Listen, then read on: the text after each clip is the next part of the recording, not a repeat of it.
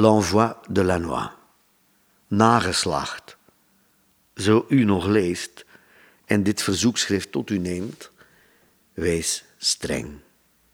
Ik schoot in alles wat ik deed tekort, gemeten naar de sterrenhemel waarin ik mij verloor, nog voor ik hem tot dansparket kon temmen. Ik had hem willen voelen aan mijn blote voeten, terwijl ik walste met de zon. Nog steeds vergis ik mij in de aanraakbaarheid van elke horizon. Als ik me haat, is het daarom.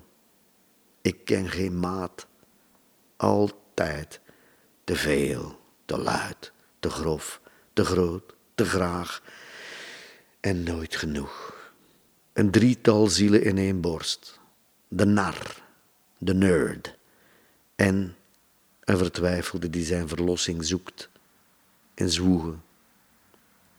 Toekomstige, zo u nog leest en deze smeekbeden tot u neemt, wees mild. Het zijn geen adelbrieven die ik voor kan leggen, geen dwangbevel, geen bedelwoord van boeven met het koortal om hun nek. Ik vraag u niets en voer ook geen verborgen protocollen in mijn schild. Als ik u raak, hoop ik hierom. Hooguit mijn spraak, waarvan de klank bedoeld is om het lot, ook zonder God, van elk van ons hoofdschuddend, maar des te meer meeslepend te bezingen. Tot slot het vreed besluit dat na die opera geen echo klinkt, laat staan gejuich. Alleen het zwijgen van miljarden levens, ooit bestaand, voluit, voldaan, en nu verdwenen.